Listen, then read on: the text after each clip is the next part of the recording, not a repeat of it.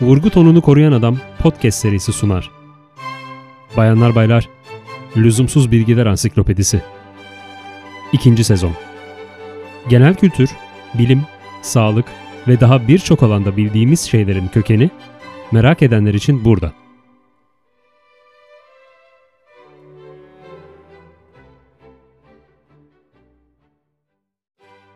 İskambil kağıtlarındaki şekillerin anlamı nedir? Oyun kartlarının nerede ve ne zaman ortaya çıktığı tam olarak bilinmiyor. 7. ve 10. yüzyıllar arasında Çin'de ortaya çıktığı ve 13. yüzyılda Marco Polo tarafından Avrupa'ya getirildiği tahmin ediliyor. Hindistan'dan veya Arabistan'dan geldiğini ileri sürenler de var ama bugünkü şekilleriyle kullanılmalarının 14. yüzyıl Fransa'sına dayandığı kesin gibi. O tarihlerde Fransa'da 4 sınıf vardı ve iskambil kağıtlarındaki kupa, maça, karo ve sinek bu 4 sınıfı temsil ediyordu. Kupa bir kalkanı andıran şekliyle asil sınıfı ve kiliseyi, maça bir mızrağın ucunu çağrıştıran şekliyle orduyu, karo ticari deniz işletmelerinin eşkenar dörtgen kiremitlerinden esinlenerek orta sınıfı, sinek ise yonca yaprağına benzeyen şekliyle köylüyü temsil ediyordu. Bugün bridge, poker veya benzeri oyunlarda kupanın en değerli, sineğin ise en değersiz kart olmasının nedeni işte bu sınıflamadır. Aslında bizde papaz adı verilen kartın adı İngilizce'de kral yani king, kızın adı ise kraliçe yani queen'dir.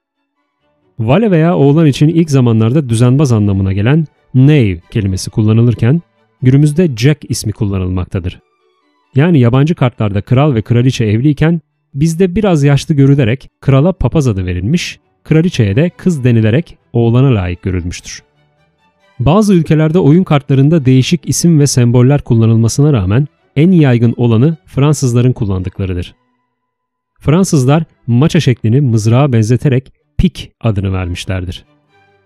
İngilizce'de ise aynı anlamdaki spades kelimesi kullanılmaktadır. Her ne kadar bir kalkanı andırdığı için asil sınıfı temsil ettiği ileri sürülse de kupa klasik bir kalp şeklindedir. Bu nedenle Fransızlar ona cœur, İngilizler ise heart adını vermişlerdir. Karo için Fransızca'da kare anlamındaki carreau kullanılırken İngilizler elmas anlamındaki diamond'ı tercih etmişlerdir. Bizim sinek dediğimiz şekil ise çok açık üç yapraklı bir yoncadır. Fransızlar bu anlamdaki truffle kelimesini kullanırken İngilizler kulüp ismini kullanmışlardır. İşte bu nedenle bridge oyuncuları maçaya pik, kupaya kör, sineğe de trefli derler. Zaten aslına uygun olan karoyu da olduğu gibi kullanırlar. Birli, papaz, kız ve oğlan için kullanılan as, rua, dam ve vara isimleri de yine Fransızca karşılıkları olan as, roi, dam ve valet kelimelerinden dilimize geçmiştir.